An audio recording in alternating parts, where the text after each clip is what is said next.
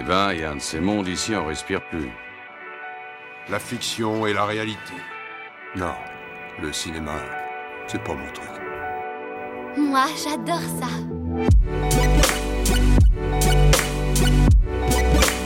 C'est vraiment un navet, ce film. Je trouve bon, moi, ce film.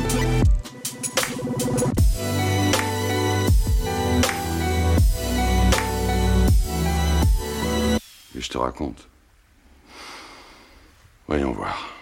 Bonjour, bonsoir et bienvenue à l'Hôtel Adriano, le podcast où nous faisons découvrir ou redécouvrir le cinéma d'animation japonais. Je m'appelle Boris et comme d'habitude à mes côtés par écran interposé se trouve mon ami Julien. Alors Julien, comment ça va aujourd'hui à l'aube de notre entrée dans les films des années 90 Je pose cette question puisque ça me permet de faire un, petit rappel à nos, auditeurs qu'on fonctionne de manière, de manière chronologique. Donc là, jusqu'à aujourd'hui, tous les films dont on a parlé étaient dans les, dans les années 80 et là, ça y est, c'est le premier film qui arrive dans les années 90. Eh bien, joyeuses années, euh, joyeuse nouvelle décennie alors à ce moment-là. eh bien, euh, de mon côté, ça va très très bien. Je suis extrêmement extrêmement heureux de pouvoir parler de ce film aujourd'hui avec toi. Oui, parce que aujourd'hui, il va être question, il va être question du cinquième film d'Isao Takahata. Ça va être une nouvelle exploration de, la richesse du quotidien, des souvenirs et, surtout de l'importance des, des valeurs traditionnelles et de la vie en communauté. Cet épisode 16, il est consacré à Souvenir goutte à goutte, sorti au Japon en juillet 1991 et sorti en France seulement en octobre 2007, soit 16 ans après. Et pour ce qui est de l'histoire, on n'est pas sur une histoire très extravagante, c'est tout simple. On est en 1982 et on va suivre Taeko, une jeune employée de bureau citadine célibataire de 27 ans qui part pour la deuxième fois en vacances à la campagne dans la famille de son beau-frère. Elle laisse derrière elle euh, Tokyo et ses préoccupations professionnelles et elle va vite se laisser submerger par des souvenirs de son enfance, des anecdotes survenues en 1966 alors qu'elle n'avait que 11 ans. Elle sera finalement amenée à peut-être faire l'un des choix les plus importants de sa vie. Alors Julien, si ma, si ma mémoire est bonne, on en avait déjà discuté en off, mais je crois que tu n'avais, tu n'avais jamais vu ce film. Non, je l'avais jamais vu. Euh, je l'ai vu hier euh, matin pour la première fois pour le podcast. Et, euh, et et j'ai hâte de donner mon avis sur ce film. et toi? Alors de, de mon côté, ce film-là, je ne l'avais vu qu'une seule fois, avant la fois bien sûr pour le revoir pour cet épisode, c'est lorsque j'avais rattrapé en fait les films du studio Ghibli que je n'avais jamais vus, et pour être honnête, il y en avait pas mal qui venaient, euh, on va dire, du, du catalogue d'Isao Takahata, et je m'en souvenais euh, surtout comme d'un film euh, très calme, et, et qui, met, qui mettait en avant l'humain, et maintenant du coup, à force de faire ces épisodes, je sais un peu que c'est la la patte de son réalisateur. Petite anecdote aussi pour notre faux combat sur euh, qu'est-ce qui est le mieux, la version française ou la version originale. Ah, il faut savoir qu'avant sa sortie sur, euh, sur Netflix en, février dernier, le film n'avait pas de doublage français. Donc, euh, lorsque je l'ai vu pour la première fois, je l'ai découvert en VO. Et c'est pour cet épisode de notre podcast que j'ai fait la découverte de, la version française, du doublage français. Et résultat, il n'y a rien à signaler, c'est même un doublage, un doublage très agréable. Ça montre que Netflix a beaucoup investi dans le dans la- l'acquisition des droits euh, pour euh, les films Ghibli. C'est cool. Mm. Alors, vu que tu ne l'avais, vu pas vu, Julien, et que j'ai aussi, euh, on va dire, très hâte d'avoir ton avis, je vais commencer par le mien. Je vais essayer de faire un, peu vite. On dit toujours que le, chef-d'œuvre de Takahata, on l'avait dit, c'est le, tombeau des lucioles. Mais encore une fois, je l'avais dit dans, dans l'épisode qui lui est consacré, moi, je suis pas vraiment fan de ce film. Pour ce qui me concerne, c'est le conte de la princesse Kaguya que je considère être le chef-d'œuvre de Takahata. Mais bon, ça, c'est une discussion pour un autre temps. Mais le, film qui, à mon avis, représente le mieux le cinéma de Takahata, pour moi, c'est celui-là. C'est euh, Souvenir goutte à goutte. On en avait vite fait parler dans l'épisode de, de Qui est la petite peste, de l'inspiration du cinéma de Yasujiro Ozu chez Takahata. Mais là, c'est vraiment le meilleur exemple. C'est un film qui, qui prend son temps.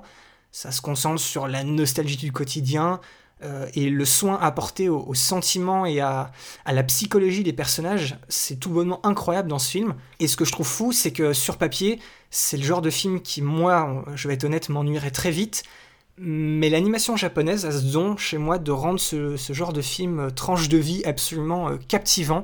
Ce qui m'a aussi, ce qui m'a aussi pas mal marqué, c'est à quel point le, le, point de vue du film, en fait, il est toujours d'actualité, surtout dans sa partie contemporaine qui se passe en, en 1982, euh, vis-à-vis du, discours sur le monde agricole et sur la vision qu'on peut avoir de la, de la campagne. Et, et aussi, au fond, ce qui me touche peut-être le plus dans ce film, c'est ce, tu sais, c'est ce genre de récit où c'est les personnages, ils essayent de trouver leur place, euh, tout en acceptant d'où ils viennent. C'est genre euh, quelque chose de très introspectif.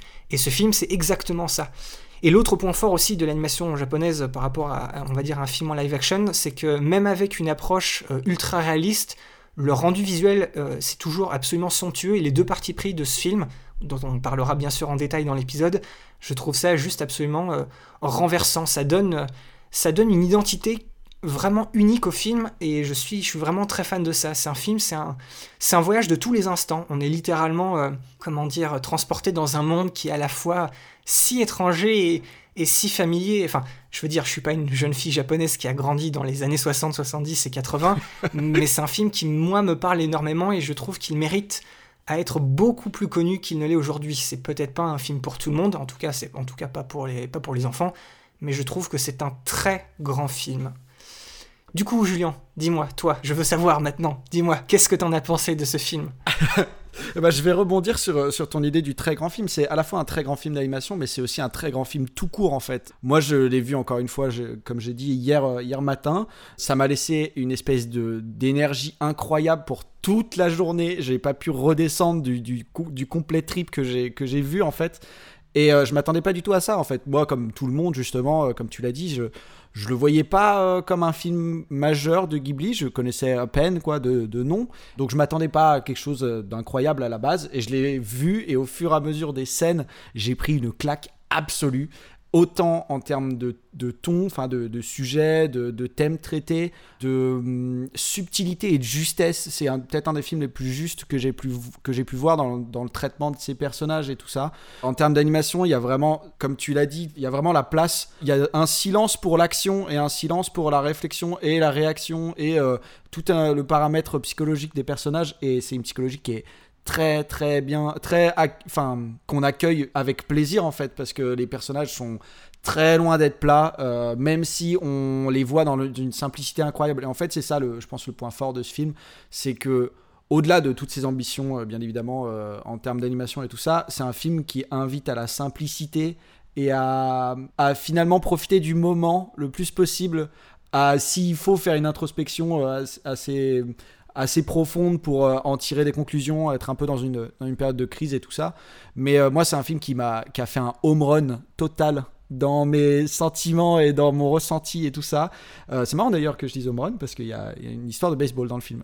mais c'est vraiment pour le coup pour moi genre je trouve euh, ce film spectaculaire en fait et je pense que je m'attendais pas du tout à prendre ça euh, vraiment dans la bouille là maintenant et euh, ouais en fait c'est vraiment un film qui m'a touché à fond et qui me fait me dire mais pourquoi est-ce qu'on a enfin comment ça se fait que je sois passé à côté déjà tout ce temps-là? Et je pense que je suis aussi content parce que je pense que c'était aussi le moment dans ma vie où il fallait que je voie ce film euh, et, je suis juste extrêmement heureux de vivre dans un monde où il y a des œuvres pareilles en fait. Genre j'en suis à un point comme ça. Et donc du coup pour euh, aller vraiment sur le, sur le truc un peu plus spectaculaire, je pense qu'il bouleverse mon top des films d'animation japonais et même mon top des Ghibli. Euh, je pense qu'il vient, il vient se caler en top 5 voire top 3 très facilement. Ah ouais? Ouais, ouais, sans forcer. vraiment, je, hier, hier c'était une très belle journée grâce à ce film en fait. Donc voilà, je, développerai un peu plus dans mon c'est quoi ton plan, mais, euh, mais ouais, euh, une extrêmement bonne surprise, je m'attendais pas à ça. Ah, coucou Nanako, c'est moi, Taiko. Je pars tout à l'heure dans la famille de Mitsuo. Tu veux que je leur dise quelque chose de votre part? Euh, non. Ah si, tu peux apporter des biscuits à Naoko. Tu lui diras que c'est de la part de son tonton et de moi. Achète-les et je te rembourserai plus tard, d'accord? D'accord, et je leur donnerai votre bonjour. Comment va maman? Elle est sortie aujourd'hui. Mais elle était furieuse. Elle regrette que tu aies refusé cette proposition de mariage. Elle dit qu'à 27 ans, tu ne pouvais pas espérer mieux. Ce sont ses propres mots. Chaque fois que je vais la voir, elle ne me parle que de ça. Tu ferais quand même bien d'y réfléchir. Elle a raison, tu sais, tu n'es plus toute jeune. Alors toi aussi, tu t'y mets? C'est la vérité, c'est tout. Il va bien falloir penser à être sérieuse un jour. Tu ne peux pas continuer à vivre comme un papillon. L'an dernier, t'étais déjà allée aider au travail des champs. Oui, à la récolte du riz. Cette année, je vais aller cueillir les fleurs de Cartam. Les fleurs de Cartam Oui, Grâce à ton mariage, j'ai enfin de la famille à la campagne. Je vais pouvoir aller profiter de la vie simple et du bon air. ah, ça fait rire. T'as déjà pas beaucoup de vacances. Pourquoi tu choisis d'aller les passer dans une vieille bicoque ouverte à tous les vents plutôt que dans une belle résidence moderne? Où tu pourrais peut-être rencontrer un chouette garçon. Ah non, les hôtels de luxe, merci, si c'est pour revivre la même chose qu'au bain des violettes à Atami. À l'hôtel Onoya? Ah oui, l'histoire que tu nous as racontée un jour. C'est une histoire qui t'a marqué, hein. Traumatisé même, je dirais. Quel lourd passé sur tes épaules. Alors comme d'habitude, on va commencer avec un peu de contexte par rapport au film. On va se mettre dans la peau du, studio Ghibli en 1989. Kiki la petite sorcière vient de sortir. C'est le premier film du studio à être, euh, on va dire, beaucoup plus que rentable, uniquement grâce à ses entrées en salle. La réputation du studio est maintenant très bien établie. Euh, il est dans une situation très confortable qui lui permet d'enchaîner sur la mise en chantier d'un projet, euh, on va dire, plus ambitieux. Et ce projet, ça va être l'adaptation du manga Homoide Poroporo, littéralement en français Souvenir goutte à goutte, de Otaru Okamoto et Yuko Tone, écrit en 1988. C'est en fait c'est un projet qui était dans les cartons du studio depuis la fin des années 80. Euh, il avait déjà été proposé à Takahata de le réaliser, mais à l'époque il l'avait jugé euh, complètement inadaptable en l'état et il a, préféré à se, il a préféré se concentrer sur un autre projet qui lui ne sera pas concrétisé. Pour parler du manga original, on est sur un recueil de récits autobiographiques euh, de l'enfance des deux auteurs, hein, donc euh, Otaru Okamoto et Yuko Tone. Le manga appartient au genre de la bande dessinée de grande diffusion. Hein. C'est un genre qui est très prisé du public car moins stéréotypé, avec des traits graphiques grossiers et très stylisés. Ça parle souvent de l'intimité des Japonais avec une représentation ironique sans véritable réalisme, mais toujours de manière assez perspicace. Euh, c'est des BD d'ailleurs qui sont souvent adaptés sur le petit écran et qui sont très populaires d'ailleurs. Pour revenir sur le, sur le manga original, hein, Omoide Poroporo, c'est un shojo, c'était un shojo, un manga pour jeunes filles, qui s'inscrit dans une, veine nostalgique de la génération des années 80, euh, qui ont grandi d'ailleurs avec l'opulence créée par le boom économique du pays après la Seconde Guerre mondiale. Le manga original présente une galerie de souvenirs de l'alter ego de l'auteur Otaru Okamoto dans le manga, à savoir Taeko, une petite fille de 11 ans. On aura le droit du coup à une compilation d'histoires courtes sur sa vie quotidienne à l'école et dans sa famille, se passant en 1966. Du coup, en 1989, Taka va se repencher sur cette adaptation puisqu'il a trouvé une idée pour inscrire ses souvenirs dans un film avec un véritable fil rouge. Au final, il va rajouter des séquences totalement originales qui se passent en 1982 avec une Taeko adulte. C'est des séquences qui serviront de transition entre les différentes évocations de ses souvenirs. Et ces souvenirs, en fait, ils vont devenir euh, en gros des, flashbacks qui, eux, seront directement inspirés du manga avec très peu de variations. Oui, et c'est pendant la production de ce film que les nombreux changements dont on a parlé dans d'autres épisodes euh, précédents sur Kiki sont opérés au studio Ghibli. Donc on le rappelle, hein, application du temps plein avec doublement des salaires obtenus par Miyazaki. On a un recrutement aussi annuel mis en place et un début de programme de formation. Ces changements, bien évidemment, ils sont importants et donc risqués. Si on augmente le coût de la production, il va falloir tout faire pour également augmenter les recettes en salle parce que c'est avec, euh, avec ce film que le studio Ghibli va en fait sérieusement vraiment se mettre à travailler sur la promotion des films. Et d'autant plus que pour ce film-là, il n'y a pas vraiment de public cible, on va dire, qui est défini. Donc il fallait vraiment faire un, travail très conséquent sur la promotion pour être sûr que le, bah, que le film justement trouve son public. Oui, le film sort donc au Japon le 20 juillet 1991 et euh, heureusement c'est un nouveau gros succès en salle, 2,2 hein, millions d'entrées. Souvenir goutte à goutte sera lui aussi le film numéro 1 au box-office l'année de sa sortie, donc c'est un résultat qui dépasse les attentes de Takahata et qui fait devenir aux yeux de sa direction le studio Ghibli comme le studio des 3G, hein. grande dépense, gros risque et grande retombée. Hum, on va dire à l'étranger, aux États-Unis, le film n'est jamais sorti au, cinéma ou en, ou en DVD ou en Blu-ray avant qu'il obtienne son, doublage, son premier doublage en anglais en 2016. D'ailleurs, c'est euh, Daisy donc Ray dans la nouvelle trilogie Star Wars, qui, a le rôle de, Taeko. Et en France, nous, de notre côté, le film en fait a été souvent diffusé dans des festivals de cinéma pour la jeunesse dans les années 2000 ou dans, des rétrospectives, on va dire, dans les années 2010. Mais il a lui aussi jamais eu de sortie en salle. Mais par contre, on a eu un DVD en 2007 et un Blu-ray en 2013. D'ailleurs, euh, Souvenir goutte à goutte, c'est le seul film Ghibli à être sorti sur ces supports sans un doublage français à l'époque, puisque je l'ai dit tout à l'heure, il a fallu attendre la sortie sur Netflix en février 2020 pour avoir le tout premier doublage français. Et oui, ce qui en fait euh, peut-être l'œuvre de Takahata au sein du studio Ghibli, et c'est important de le préciser, et c'est d'ailleurs un, peu un drame pour moi, la moins connue en Occident. Il est maintenant temps de parler histoire et thématique. On l'a dit en fait pour ce qui est de l'adaptation du manga de base, donc ce qu'on va appeler en fait pendant notre épisode les, souvenirs, c'est très proche de l'œuvre originale, c'est rempli de, sentiments nostalgiques avec beaucoup de références culturelles des années 60. euh, que ce soit les émissions télé, il y a même des références à, à la Beatlesmania qui vient enfin frapper le Japon.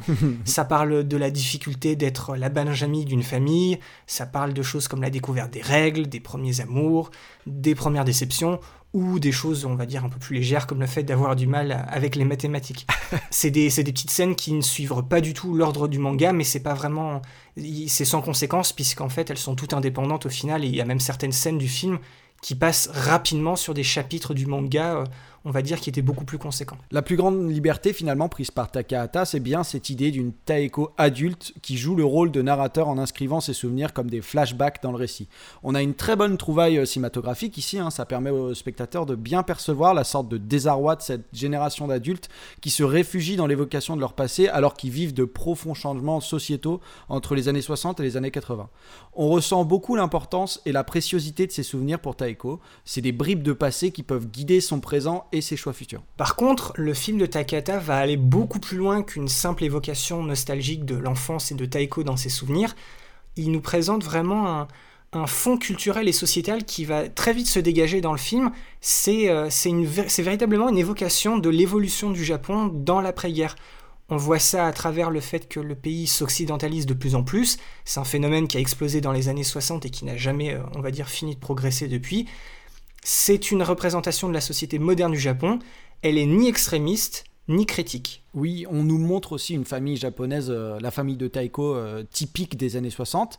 On y voit une mère parfois écrasée par l'autorité paternelle toute puissante ici, hein, le, père qui est aimant mais parfois trop ferme et trop borné avec ses filles. Donc on a des liens familiaux ici pas sublimés, hein. on perçoit les normes d'une société où la femme n'a qu'un pouvoir décisionnel limité. Oui, et même lorsqu'on retombe dans les années 80, on s'aperçoit que la société, elle continue à peser un peu sur, cette, euh, sur la condition féminine.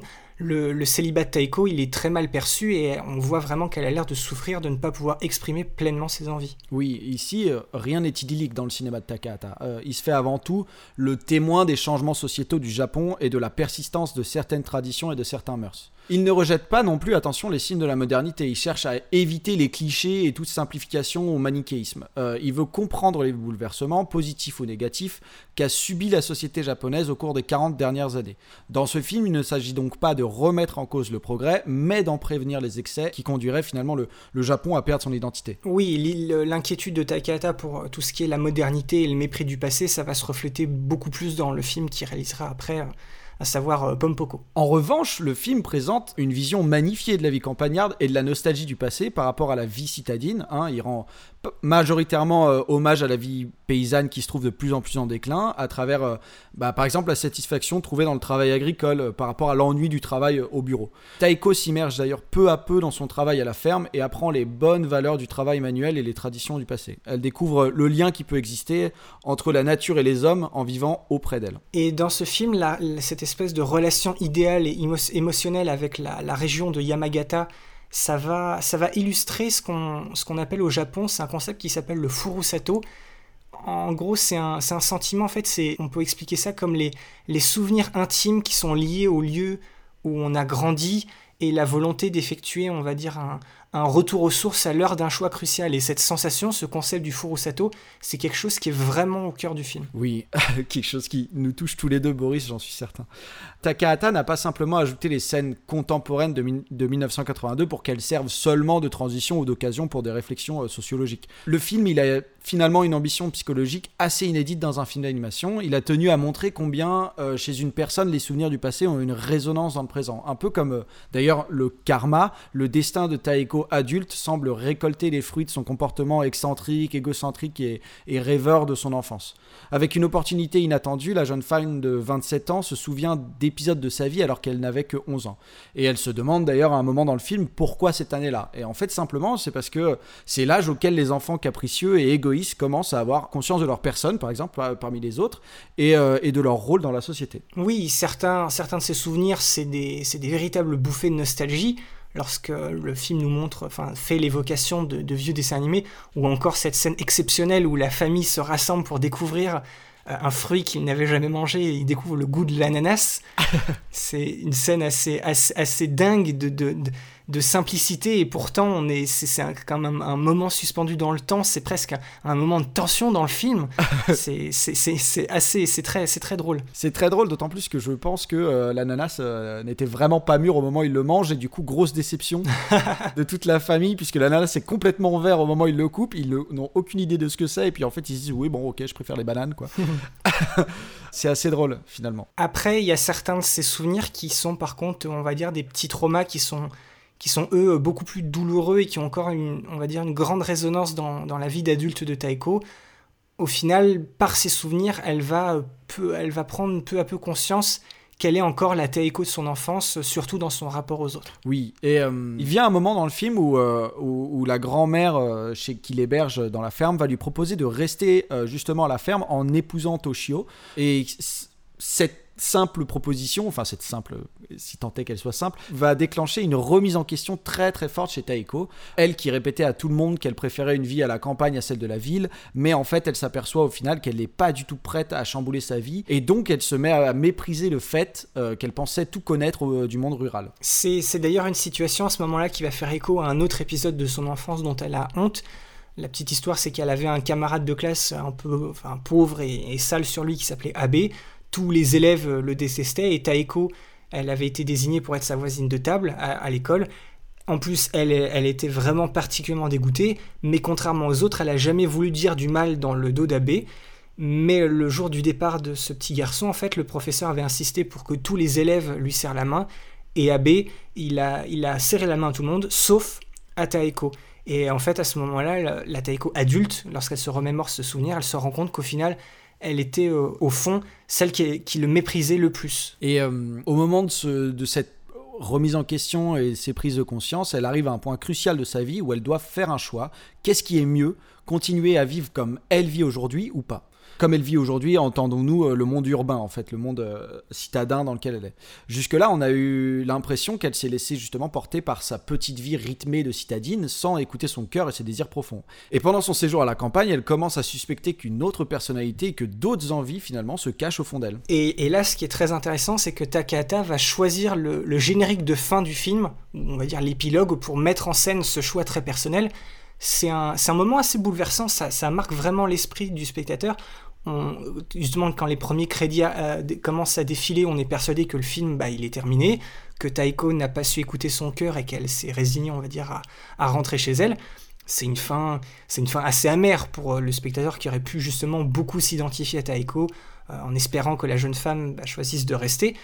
Et les images continuent à défiler. On comprend en fait que ce générique c'est une scène à part entière et on voit Taiko qui laisse enfin parler son cœur et qui revient sur sa décision initiale. Oui, une, un procédé de mise en scène qui, qui, moi, personnellement, me fait très penser à, au court-métrage d'animation de Pixar euh, Paperboy ou Pepperman, Pepperman où euh, en fait son cœur est aussi matérialisé par quelque chose euh, de, fin, de concret en fait dans le monde, qui sont ces petits avions en papier en fait qui le poussent à aller voir celle qu'il aime. Dans, dans, dans, Souvenir goutte à goutte, hein, ces quelques minutes sont la véritable conclusion du film qui réconcilie passé et présent tout en indiquant l'avenir. Oui, parce qu'elle est entourée dans la fin, elle est entourée, euh, elle est dans le train et, et les souvenirs en fait apparaissent dans le train, enfin dans, le présent entre guillemets, et d'une certaine manière, comme tu l'as dit, ils interagissent avec elle, alors qu'en fait, on sait, enfin, techniquement c'est des souvenirs, ils ne sont pas, ils ne sont pas présents, mais il y a ce mélange qui se fait à, à l'écran. Du coup, Takahata il choisit à ce moment-là très subtilement aussi de ne pas dévoiler le futur de Taiko. On, on voit et on, maintenant on sait qu'elle revient vers Toshio,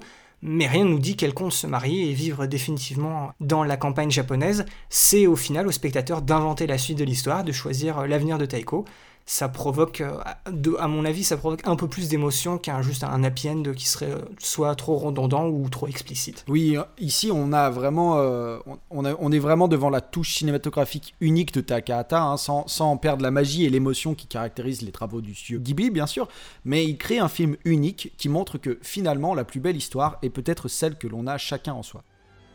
Ça doit être dur l'agriculture avec les politiques de baisse de la production et la libéralisation. Ah, c'est moins qu'on puisse dire, ouais. Si on fait rien, l'agriculture japonaise finira par disparaître. L'un après l'autre, on y passera tous un jour. Ceci dit, d'accord, le travail de la terre, c'est un boulot difficile, mais quel travail ne l'est pas quand on veut s'y consacrer pleinement? C'est pareil en ville, non? Pour n'importe quel boulot. Ah, hein. Mais j'ai l'impression que de moins en moins de gens prennent leur travail à cœur. Et toi, comment tu prends le tien? Mon travail Mhm. Je ne veux pas tout sacrifier à mon travail, en tout cas. À part ça, je l'aime bien, c'est intéressant. En ce qui me concerne, l'agriculture, je crois que c'est toute ma vie. C'est passionnant de faire vivre et croître des êtres vivants. Tu élèves aussi des animaux? Quoi? Pas du tout. J'ai bien quelques vaches et quelques poules, mais c'est pas d'elles dont je parlais. Pour moi, le riz, les pommes, les cerises sont des êtres vivants dont il faut prendre soin. Je vois.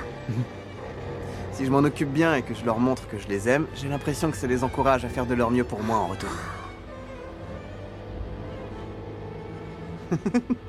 tu dois trouver que je me fais des films. Non, ne crois pas ça surtout. Je vois très bien ce que tu veux dire. Tu sais, j'étais employé dans une boîte jusqu'à il y a pas longtemps. Je suis encore qu'un tout jeune agriculteur. Mes parents assurent encore, alors Je comprends, c'est tout nouveau. je suis encore plein d'enthousiasme, la passion de la découverte. N'empêche que c'est important, l'enthousiasme.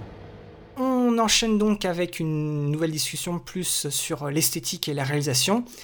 Takahata, euh, de- depuis le tombeau des Lucioles, il intègre de plus en plus la dimension psychologique de ses personnages, mais son cinéma se démarque également par une recherche d'hyper-réalisme dans la mise en scène du quotidien et une très forte volonté d'authenticité. Oui, un réalisme surtout dû à un travail de recherche extrêmement minutieux de la part de Takahata. On peut citer par exemple la très courte scène des marionnettes à la télévision. Euh, C'est l'allusion, c'est une allusion à une émission très populaire des années 60 que Takahata ne connaît que par le manga. Il veut à tout prix donc la voir et écouter les chansons. Il va pousser euh, Toshio Suzuki, dont on a déjà parlé, qui sera le producteur sur ce film, à aller chercher des enregistrements complets, d'abord chez les archives euh, de la chaîne NHK qui diffusait l'émission, puis au final chez un fan au fin fond de l'île d'Hokkaido qui se trouvait avoir euh, bah, gardé des enregistrements euh, sur cassette. Et il va même en- ensuite jusqu'à aller voir le chorégraphe des marionnettes pour avoir les bons mouvements à l'écran. Toutes ces recherches, pour un moment finalement si court hein, dans le film, hein, ça dure quelques minutes seulement, mais qui va énormément toucher le public japonais et euh, qui, qui va finalement retrouver de vieux souvenirs de jeunesse. Un, autre exemple de cette, de cette recherche de densité, c'est la, la très belle scène de récolte des fleurs de Cartam. C'est déjà parce que les, les détails de cette fleur, qui sont très spécifiques, sont extrêmement fidèles à, l'image. Euh, toutes les tenues ont des, des cueilleurs et la manière, on va dire les gestes, leur technique de collecte, c'est retranscrit vraiment à, la perfection. Takahata et Suzuki, en fait, ils sont rendus dans la province justement de Yamagata pour aller interroger ces agriculteurs, pour se documenter sur la région. Et Takahata, en fait, pendant la production, il va devenir un quasi-expert de la fabrication du faux safran. Donc c'est une teinture qui est tirée des pétales de la fleur de Cartam. Tout ça pour pouvoir justement retranscrire à l'image le procédé de la manière la plus fidèle possible. Et il y a vraiment un moment où il décrit en fait ce processus et on, se rend compte qu'il a vraiment étudié tout, chaque petit, chaque petit élément, les machines, les gestes. C'est du, quasi-documentaire en fait. Ah, C'est une scène qui est époustouflante de réalisme. Par contre, Souvenir goutte à goutte va plus loin qu'un film en prise de vue réelle et il ne se contente pas de filmer de manière réaliste le quotidien d'une jeune japonaise, il arrive aussi à transcender son histoire en utilisant tout l'art de l'animation pour offrir aux spectateurs de véritables moments d'émotion qu'un film live n'aurait peut-être finalement jamais atteint. On peut penser à la, à- par exemple à la scène où Taiko chante et puis elle s'envole et où un arc-en-ciel finalement arrive. On a un vrai moment poétique qu'un film live action n'aurait n'aurait peut-être pas su retranscrire sans tomber dans le kitsch ou dans le ridicule ou alors être un film de Michel Gondry. Peut-être. C'est vrai que ce, pass- ce petit passage-là, oui, ça fait très. T'as raison, ça fait très, ça fait très Gondry. Takahata aussi, il choisit euh, également avec beaucoup de soin la manière dont il va créer ses plans et ses cadres pour mettre en valeur sa petite héroïne dans les séquences de souvenirs. Lorsqu'elle parle pas, la petite fille, des fois, elle fait de simples gestes avec les mains. Et justement, le temps semble suspendu autour de ce moment, l'action se fige, et toute l'attention du spectateur se concentre sur ces, petits gestes simples. Et à ce moment-là, ils prennent alors toute leur ampleur et toute leur force. Et ça, ça c'est la magie de l'animation qui peut jouer euh, bien plus facilement avec les décors et les personnages, mais c'est aussi vraiment le talent de Takahata qui a très bien compris que l'animation, elle peut très bien se passer d'effets clinquants et de surenchères, on va dire, d'action, et que l'émotion, elle se dégage beaucoup plus souvent autour de gestes simples et de moments euh, plus, euh, plus furtif. Il avait tout compris. Il y a une vraie différence euh, en termes de réalisation entre les scènes de 1966, donc de souvenirs, et les, et les scènes de 1982. la différence, elle est non seulement thématique, mais elle est aussi esthétique. Hein. Euh, entre le passé et le présent, on a une différence de traitement visuel évidente et à tout point de vue. On va commencer par parler du passé, puis on ira sur le présent ensuite. Donc le passé, on, en termes vraiment visuels, on a des décors qui sont crayonnés, à l'aspect pastel, et avec des fonds qui sont finalement assez dépouillé. C'est assez compliqué parce qu'il ne faut pas que ce soit trop vide ou trop fini pour ne pas confondre avec les, séquences du présent. On a aussi des couleurs beaucoup plus claires avec une, plus grande subtilité de ton. On a plus de luminosité, on a certains détails qui sont mis en avant, mais beaucoup quand même sont, gommés. On a au final un excellent équilibre très couleur vide, un très très beau rendu d'une qualité irréprochable. On a toujours un cadre idéalisé bien évidemment puisqu'on est, euh, euh, dans la mémoire d'une personne, donc comme le ferait la mémoire d'une personne. Oui, ça sert surtout pour faire on va dire plus de place et bien mettre en avant les, personnages. Oui, on, peut tous, euh, de notre côté, chez nous, se rappeler d'un moment, d'un souvenir de notre enfance, par exemple. On, sait que les choses qui vont nous marquer, ce sera surtout les visages qu'on aura vus. Et puis, en fait, autour du visage, euh, bah, on aura peut-être un bout de décor, on sait où on était, mais en fait, plus on va sur les bords du, du, de, notre souvenir, de l'image de notre souvenir, plus ça s'estompe au final. C'est exactement ça que Takahata a essayé de, retranscrire euh, à l'image et le rendu est assez, euh, assez dingue. Le cara design des personnages aussi est assez stylisé, on est proche d'un rendu type animé classique. Les traits du visage et les couleurs des cheveux sont à l'européenne. On a un cara design finalement qui est très proche du manga d'origine dans la, la physionomie des personnages et jusque dans les et certains petits détails comme la barrette en forme de fleur de Taiko. Et pour les séquences, on va dire contemporaines du, du présent, donc en 1982, c'est tout l'inverse. Au niveau du cara design, on a des traits de visage qui sont extrêmement réalistes. En fait, les expressions, elles sont calquées sur les intonations de doublage. Par exemple aussi, euh, quand, la, Taeko adulte se met à sourire, euh, il y a ses pommettes qui ressortent et ça la vieillit euh, d'un coup. En fait, au final, en général, les personnages, ils ressemblent beaucoup plus à des Japonais. C'est des comédiens qui ont été pris comme modèles et, c'est un haut niveau de détail qui a été exigé par Taikata pour se rapprocher vraiment le plus possible du jeu des comédiens de doublage. Oui, et c'est sûrement ça qui m'a touché le plus, en tout cas au niveau de l'animation, au niveau de, la direction artistique, euh, tout ça, dans le présent. C'est On a un réalisme des, actions, de, de l'acting, tout ça, qui est incroyable. Euh, vraiment, moi, il y avait vraiment, il y a un passage qui m'a marqué, une scène qui pour moi est, folle, qui n'est pas forcément une scène euh, très importante dans le film. En plus, c'est le moment où elle arrive dans la gare, à la gare, elle arrive à la campagne justement, euh, Taiko, et elle croise, enfin, elle rencontre Toshio du coup, qui vient la chercher en voiture.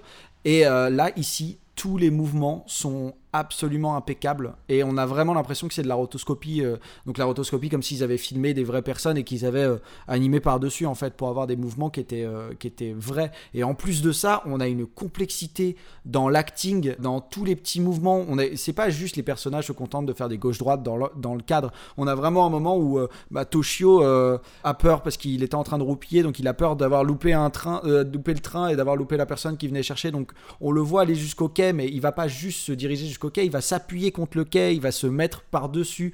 On a vraiment une, complexité des, des, gestes et tout ça qui est incroyable et en fait, ça retraduit la justesse et euh, bah, justement la complexité psychologique des personnages qu'on approfondira et qu'on explorera toujours plus au, fil du film.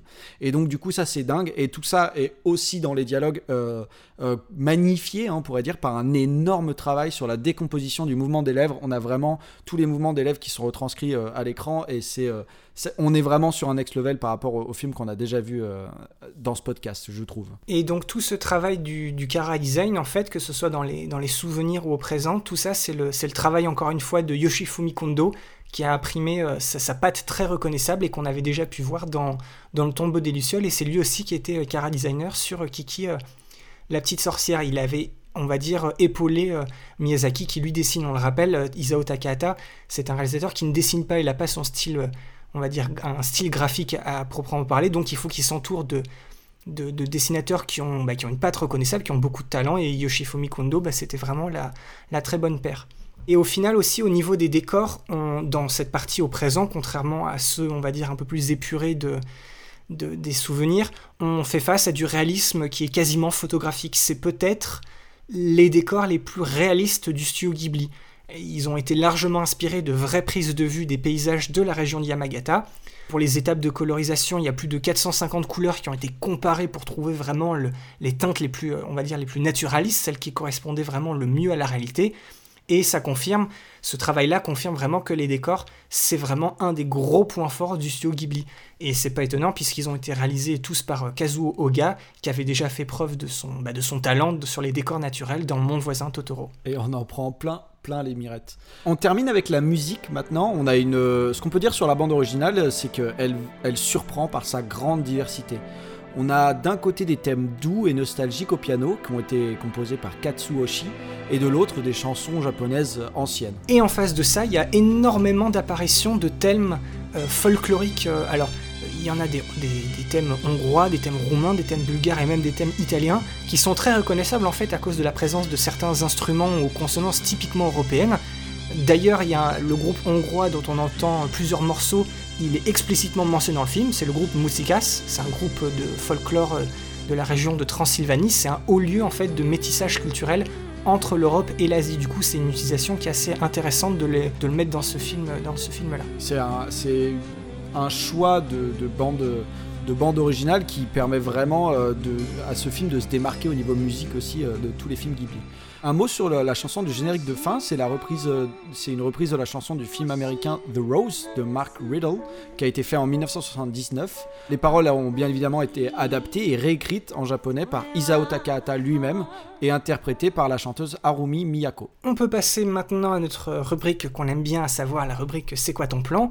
C'est le moment où chacun de, nous, chacun nous deux choisit un plan qu'il a marqué, on essaye un peu de le mettre en, perspective, on discute d'un peu tout, composition, symbolique, etc. Euh, d'ailleurs, ces plans-là, pour, euh, pour les avoir sous les yeux, vous pouvez les retrouver euh, sous les posts Facebook et Twitter de l'épisode en particulier. Et si je me souviens bien, Julien, ton plan est avant le mien, donc du coup, je te pose la question en premier. Julien, c'est quoi ton plan? Alors, mon plan se situe bah, à peu près dans la première partie du film, même euh, dans le premier quart du film, puisqu'on est à 25 minutes 35. C'est un moment de souvenir hein, de, Taeko, euh, un, un, moment où on est particulièrement concentré sur un des crushs d'enfance de Taeko peut-être même son plus grand crush puisqu'elle s'en souviendra 27 ans plus tard. Et euh, elle s'apprête à... Donc lui la rattrape dans la rue, elle s'apprête à faire sa, sa, rencontre et à enfin lui parler parce que on était un peu dans un, dans un jeu de polichinelle jusque-là, dans un secret de polichinelle jusque-là.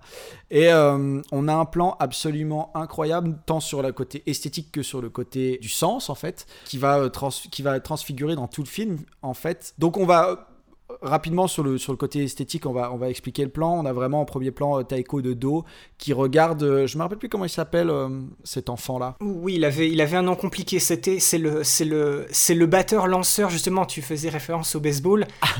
Exactement. Il n'est, pas dans la classe de Taiko, mais il fait partie de, de l'équipe de baseball et on nous laisse comprendre que vraiment le baseball c'est, son truc. C'est lui, c'est lui le boss quoi. C'est lui le boss. Il a un extrême talent, mais malgré sa, son, talent et tout ça il, il fait pas le fier devant, Taeko en fait. Il n'ose pas vraiment aller lui parler, mais là on sent que voilà, il, y va. Il va y avoir rencontre, euh, une rencontre qui va être extrêmement poétique et qui va finir sur, sur ce moment dont on a parlé d'ailleurs. Euh, cette séquence va finir sur le moment où Taeko chante et s'envole et, euh, et, on a l'arc-en-ciel, elle, elle monte une espèce d'escalier, voilà, elle s'envole littéralement, son cœur s'envole au ciel, et elle est extrêmement heureuse. Ce moment-là en particulier, oui, le, le moment où elle, elle, monte des escaliers invisibles, à chaque fois, ça me, ça me, prend, de, ça me prend de court. Oui. À chaque fois, j'ai l'impression, ah, il y a, y, a, y, a un y a eu un problème au dessin, parce qu'elle, elle, on voit vraiment le, son geste, elle monte les escaliers. On comprend qu'elle monte des escaliers, mais vu qu'il n'y a pas d'escalier, vu que le plan ne change pas, il n'y a pas de profondeur, on, vraiment, elle se détache complètement de l'environnement qu'elle a autour d'elle. Et ouais, c'est un, un, moment, c'est très, très bizarre, c'est très déroutant comme moment. Exactement, moi ça m'a vraiment fait euh, un, un, côté un peu comme quand on s'envole dans les rêves, tu sais, genre, il y a vraiment ce moment, euh, le cœur qui, qui, prend, qui, qui s'envole à l'intérieur de la poitrine et tout ça, et j'ai vraiment senti comme ça. D'autant plus que c'est un moment qui est extrêmement touchant. Ce, ce, petit garçon lui pose une question qui, est, qui va tellement la, la marquer que elle la répétera dans son lit euh, toute seule 27 ans, enfin à 27 ans en fait. Au niveau de l'esthétique, on a, on a bien ce côté en fait pastel sur, le, sur les décors et tout ça qu'on aura bah, dans toutes les phases de souvenirs, en fait, où vraiment ça s'estompe sur les bords, du, sur les bords du, du, cadre. Et moi, je voulais parler aussi surtout de soleil, en fait, qui est mis euh, dans le fond, dont je pense que toi, tu vas parler dans ton C'est quoi ton plan, puisqu'il y a un soleil très fort aussi. C'est un film qui parle des désirs, c'est un film qui parle de la réalisation de soi, euh, d'écouter son cœur et tout ça. Et là, en fait, pour moi, c'est déjà un premier appel de ce qui va être exploité ensuite dans le film, dans le présent en fait. Pour moi, c'est le moment où euh, dans cette, cette, euh, cette société 1, mais aussi dans cette famille qui euh, finalement ne voit pas son potentiel, qui la coupe un peu dans, son, dans ses élans, puisqu'à un moment, elle va, elle va trouver une espèce d'affinité dans le théâtre et, et son père va la couper dans cet élan-là, et il va falloir qu'elle se résigne. Au final, en fait, on se rend compte que la majorité de son enfance a été une enfance de résignation et une enfance de ok, il va falloir que je me mêle au, cadre, donc il va falloir que j'accepte le côté citadin, alors que ça, voilà, ce ne sont pas mes inspirations. Et euh, elle, s'est toujours vue comme une fille étant euh, euh, voilà, très, très excentrée, en fait, et très, très colérique et tout ça, un peu capricieuse, alors qu'en fait, ces caprices n'étaient en fait que la manifestation de ce qu'elle voulait vraiment, c'est-à-dire pas ça, pas, pas le cadre dans lequel elle était. Et il n'y a qu'un seul truc qui vient la dérouter totalement et qui vient vraiment centrer, enfin qui vient l'a touché au cœur le plus, et c'est au final ce qui nous touche nous tous aussi euh, de manière égale, c'est l'amour. L'amour, c'est vraiment l'amour euh, envers une personne, euh, l'amour amoureux, quoi, pas l'amour amical, mais là c'est vraiment le signe du cœur qu'on ne peut pas esquiver, qu'on ne peut pas ne pas voir. C'est vraiment celui qui nous brille dans, dans la bouille à fond et qui en fait exprime le plus clairement les désirs de notre cœur en fait on peut pas dire bah, je je non c'est pas ça non c'est vraiment ça et on peut pas remettre en cause en fait l'amour et là, vraiment, en fait, on a vraiment oh, la mise en, perspective de l'amour qui est dans cet état de cet enfant, l'expression la plus claire et la plus puissante de ses désirs, en fait, donc de enfin, comment on peut dire ça, de l'acceptation d'elle-même. Et en plus de ça, ce soleil qui vient approfondir l'horizon. Donc en fait, pour moi, c'est, on peut redéfinir ça en une phrase respecte les désirs de ton cœur et c'est ça ton horizon en fait. Ça, ne peut c'est ton seul futur, ton seul horizon, c'est de respecter les désirs de ton cœur et c'est un truc qui va, il va lui falloir jusqu'à ses 27 ans pour vraiment se poser la question et qu'elle soit bousculée par d'autres gens. Donc on en a parlé, la grand-mère de la ferme qui va lui dire pourquoi est-ce que tu finalement tu, tu n'épouserais pas Toshio pour venir t'installer à la ferme? Puisque en fait tous les gestes de ta vie montrent que c'est ça que tu veux. Tu veux pas vraiment retourner dans la ville parce que tu as été formé et conditionné par cette question d'être dans la ville et de voilà vivre là-dedans. Mais en fait, ce que tu veux, c'est vivre l'instant, récolter les fleurs, être dans le travail manuel. Et ce que tu veux, c'est être dans la nature, en contact avec la nature. C'est ce que tu nous expliques, non pas par les mots, mais par ce que tu es et par euh, ton état d'esprit, ton comportement. Tu, tu nous montres que c'est ça que tu veux. Seulement, la seule à ne pas écouter ton cœur, c'est toi, parce que euh, tu veux rester justement dans ce modèle de citadine, de tout ça. Et en fait, ce plan-là, pour moi, résume le dilemme qui va être amené, qu'elle va être amenée à rencontrer dans, plus tard dans le film. C'est vraiment, si tu ne suis pas ton cœur, tu vas te perdre en fait. Et en fait, elle s'est perdue jusqu'à ses 27 ans, et les 27 ans, c'est pour ça que elle revit ces moments-là, parce que effectivement, elle est dans, dans ce, dans, dans cette euh, elle a ces œillères là et ça commence à s'ouvrir petit à petit parce qu'elle replonge dans ses souvenirs et c'est des souvenirs qui vont lui faire se rendre compte de tout ça. Elle va finir par se trouver. Exactement. En fait, c'est le la, plus belle des Odyssées, c'est l'Odyssée qu'on a pour soi-même. Et, euh, ce plan-là, euh, c'est vraiment le plan qui vient résumer ça. Et c'est une des raisons pour lesquelles j'adore ce film. J'adore ce film du plus profond de toutes les fibres de mon être. C'est incroyable. Et en fait, ce film fait. Euh, tous les gens qui ont aimé ce film devraient, pour moi, d'après moi, lire Quartier Lointain, le, manga de, de Taniguchi parce que pour moi, euh, c'est vraiment les deux sont euh, traitent du même thème. Alors Taniguchi, le, roman de Taniguchi, pour faire très rapidement, c'est l'histoire d'un homme qui vit, euh, qui n'est pas vraiment très heureux, qui vit dans une ville et qui va, qui va sur la tombe de son père, un jour, voilà, il, retourne sur la tombe de son père dans son village natal et il se demande pourquoi tu nous as laissés, parce qu'il s'avère que son père est parti à un moment euh, mystérieusement et il se dit pourquoi est-ce que tu nous as laissés? Et en fait il se passe quelque chose et il revient dans son corps d'enfant de 14 ans il me semble et il va revivre un an dans la vie de cet enfant de 14 ans en ayant déjà euh, la conscience de l'adulte euh, de 35, 37 ans, je sais plus. Mais donc voilà, il va revivre tout ça et il va du coup bah, aller régler des questions par rapport à lui-même et aussi par rapport à son père et c'est un, roman qui est extrêmement touchant et qui va toucher dans les mêmes thèmes en fait que, que Souvenir goutte à goutte. Hmm, c'est intéressant, je, je, me le note dans un, je me le note dans un coin, ouais. J'irai jeter, j'irai jeter un coup d'œil. Il faut le lire, incroyable aussi. Et toi, Boris, alors, qu'est-ce que c'est ton plan? Je l'ai sous les yeux. Alors oui, mon plan, je vais, je vais faire ça un, peu, plus, un peu plus rapidement. ça, c'est un plan qui se passe à, 53 minutes 17. C'est très peu de temps après que Taeko arrive justement dans les champs de Kartam pour commencer une, récolte. Ça se passe dans la, donc dans la partie euh, contemporaine de 1982. Donc on la voit, elle commence à récolter les pétales de fleurs. toute la scène baigne en fait dans une espèce de lumière très bleu foncé parce qu'on est très tôt le matin. Et juste après, il y a un plan très large du champ où on voit l'arrière-plan et, le ciel qui devient doucement de plus en plus lumineux. On a des, gros plans sur les fleurs qui sont, comme on l'a dit tout à l'heure, superbement bien détaillés. Il y a vraiment les, on voit les petites gouttes de rosée qui commencent à, tomber euh, sous l'effet du, soleil. Et à ce moment-là, il y a aussi la musique, c'est une espèce de, chorale qui monte de plus en plus. Alors j'ai fait mes recherches à ce moment-là, c'est un chant folklorique bulgare dont je vais pas me risquer à prononcer le nom. je vais pas aller sur ce chemin-là.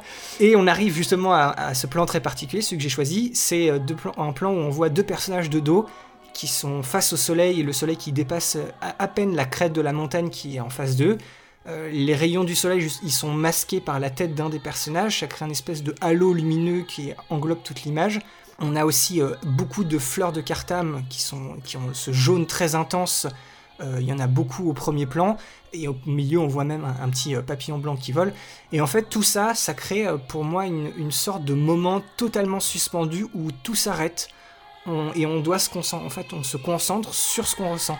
C'est un film qui a été pour moi par moments très sensoriel, et ce moment-là en particulier, c'est un moment qui m'a beaucoup marqué on, sentirait presque à ce moment-là, tu sais, le, soleil sur notre peau, on sentirait l'odeur des champs et cette impression de calme Exactement. Qui, a, qui a deux doigts de nous plonger dans une sorte de transe. Et au final, comme les personnages à ce moment-là, on ne peut être que spectateur de la beauté que nous offre la nature et on doit faire un, maximum pour profiter de l'instant. C'est ce que ce plan-là, euh, on va dire, c'est ce, qui, ouais, ce qui est ressorti de ce plan pour moi et un peu comme... Euh, un peu comme pour euh, Nausicaa, tu sais, où quand je pense au film Nausicaa de la vallée du vent, j'ai un plan très précis qui m'arrive en tête quand je pense à ce film-là. Bah, pour souvenir goutte à goutte, même si je ne l'avais vu qu'une fois, je me souvenais en fait de cette séquence-là de, la récolte des fleurs de Cartham, mais je me souvenais aussi de ce plan-là justement parce que c'est un, c'est on, s'arrête d'un seul coup. Il y a cette espèce de, alors pas de calme puisqu'il y a que la musique en fond, mais c'est comme un moment vraiment suspendu sur le temps mm. et on ne peut être que ébahi parce qu'on, parce qu'on voit à l'image. C'est un très, c'est un très très beau moment. Exactement. Et d'ailleurs, euh, la séquence nous montrera que on est clairement dans ce ton-là puisque euh, les personnages se mettent à prier à l'arrivée du soleil. Comme, euh, comme remerciement d'être d'être là pour assister à, un tel spectacle. Et en fait, c'est un film qui appelle régulièrement à l'apaisement et à la méditation, en fait, en un sens, à, respecter le, temps présent, en fait, le présent. Que ce soit en ville ou à la campagne, être père de famille, en fait, c'est partout la même chose. Quand je suis allé au lycée, je tenais absolument à étudier à Tokyo.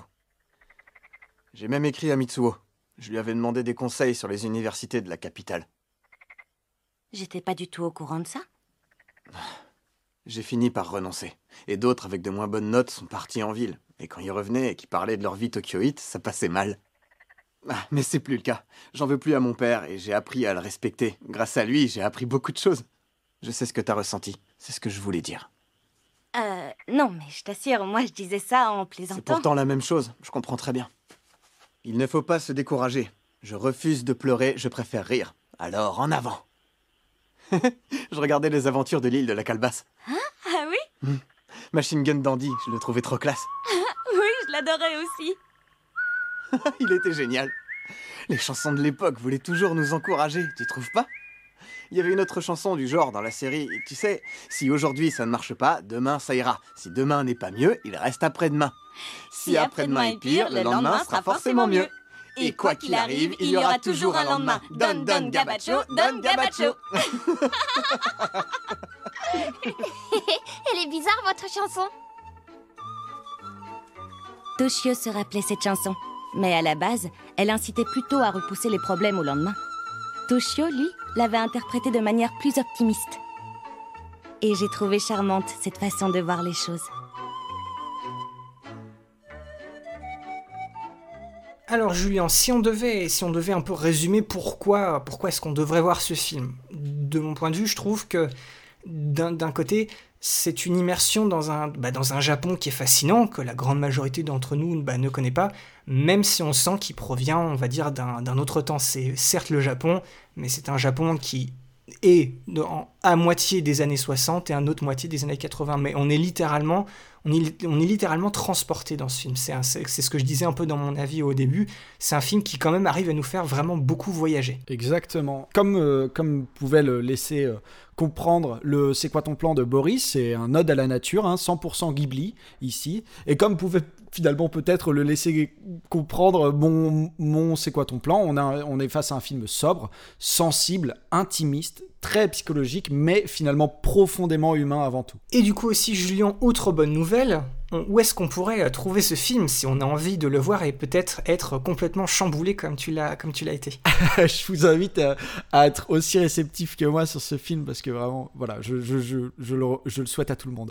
Alors euh, bon, les voix classiques, un DVD, Blu-ray, mais euh, la bonne nouvelle c'est qu'il est disponible sur Netflix. Hein, enfin, il est au sein de la collection Ghibli, donc il est disponible sur Netflix, donc pas besoin de chercher là où vous trouvez vos films, hein, bande de boucaniers. L'épisode touche maintenant à sa fin. On espère avoir réveillé votre curiosité et vous avoir donné envie de voir ce film. C'est vraiment, c'est un, vraiment un, bijou d'intelligence et de finesse qui nous montre, comme, un peu comme tu l'as dit, Julien, comment il faut parfois chercher son futur à travers son passé pour faire les bons choix au moment où c'est le plus important pour vous. Je le redis, après l'avoir vu, laissez-nous sous les posts Facebook et Twitter de l'épisode un commentaire avec une capture d'écran ou si vous pouvez pas, une description de votre plan, de votre moment ou de votre scène favorite. Avec Julien, on est vraiment très curieux d'avoir votre point de vue, de voir ce qui vous marque dans les films qu'on vous propose avec ce podcast. Vous avez maintenant l'habitude, hein, un coup d'œil dans la description de l'épisode et vous avez toutes les infos pour nous suivre et venir échanger avec nous sur euh, Facebook, Twitter ou par mail, que ce soit juste pour nous dire bonjour hein, d'ailleurs ou, ou pour nous faire vos retours ou encore mieux, continuer la discussion sur le film. On vous attend. Et éternel petit rappel, hein, si vous nous écoutez depuis Apple Podcast, prenez deux secondes pour nous laisser un commentaire et une note, ça vous coûte rien et puis ça supporte vraiment le référencement et la découverte du podcast. Mais si vous aimez cette émission, le plus important reste bien évidemment de la partager autour de vous. On le redit encore et toujours, mais le bouche à oreille, il n'y a que ça de vrai. Oui, voilà un, mot gentil sur les réseaux, une recommandation à votre entourage. Bref, c'est votre partage qui permettra à notre podcast de, de toucher un maximum de personnes qui pourraient être finalement intéressées par l'émission. On compte sur vous là-dessus et on vous remercie d'avance. Merci d'avoir tendu une oreille ou deux et on se retrouve dans deux semaines pour un film assez drôle et très original qui va se concentrer sur deux problèmes du Japon à la fin des années 80, à savoir le système de santé pour les personnes âgées et l'écart entre les valeurs traditionnelles et la technologie moderne. Tout ça dans un cocktail assez détonnant qui vous sera offert par le film Rujin Z. À la prochaine et ciao bye. Salut tout le monde.